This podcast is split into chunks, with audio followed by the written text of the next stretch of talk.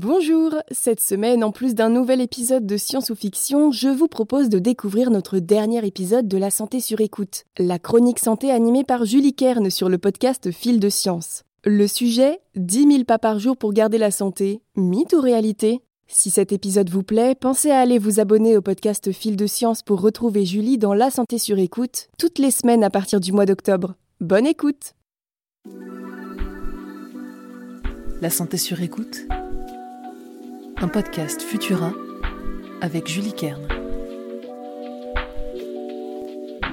Bonjour, ici Julie, chef de la rubrique santé chez Futura. Bienvenue dans ce nouvel épisode de La santé sur écoute. C'est la rentrée et vous vous êtes peut-être fixé des objectifs sportifs. Pourquoi pas marcher les fameux 10 000 pas quotidiens nécessaires à notre santé?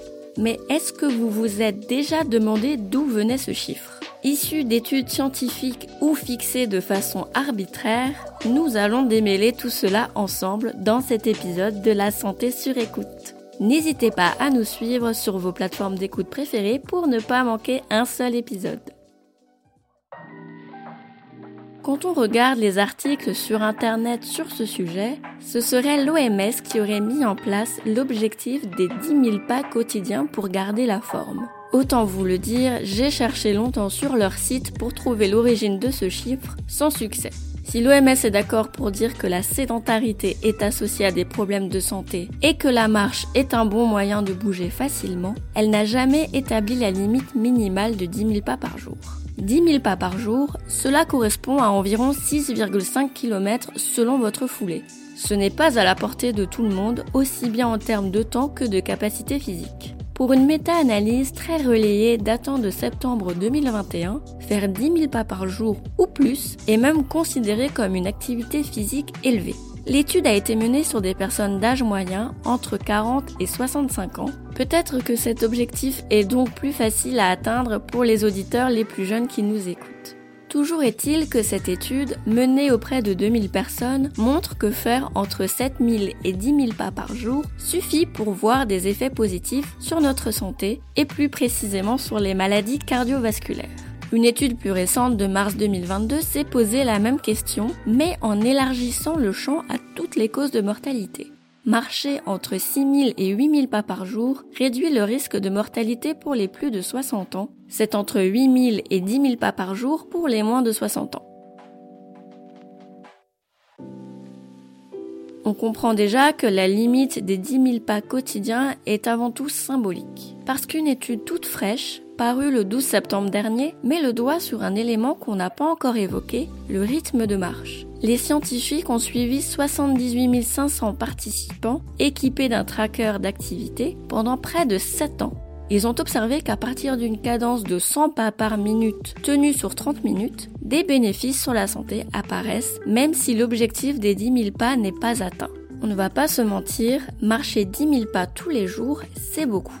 Les Français marchent environ 8 000 pas par jour, donc seule une minorité dépasse l'objectif artificiel des 10 000 pas quotidiens. De plus, faire une autre activité sportive que la marche compte aussi. Natation, basket, foot, tennis, vélo, toutes ces activités sportives sont à prendre en compte dans votre nombre de pas quotidiens. 65% des Français ont pratiqué au moins une activité physique en 2020, une année pourtant marquée par les confinements.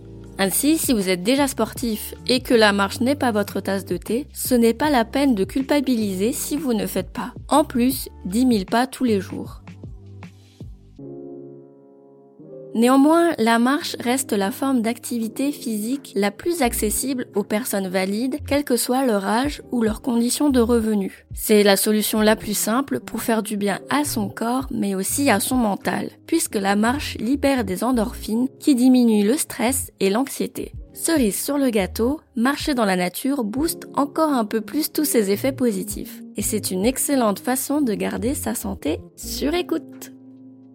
Merci d'avoir passé ce moment avec moi. Vous trouverez les sources de cet épisode dans la description pour vous forger votre propre avis. N'oubliez pas que les informations partagées pendant cette capsule audio ne se substituent pas à un diagnostic médical émis par un médecin. Si vous avez le moindre doute concernant votre santé, n'hésitez pas à consulter un professionnel. Pour soutenir notre travail et améliorer notre visibilité, abonnez-vous et partagez ce podcast autour de vous. On se retrouve bientôt pour le prochain épisode de La santé sur écoute. À la prochaine!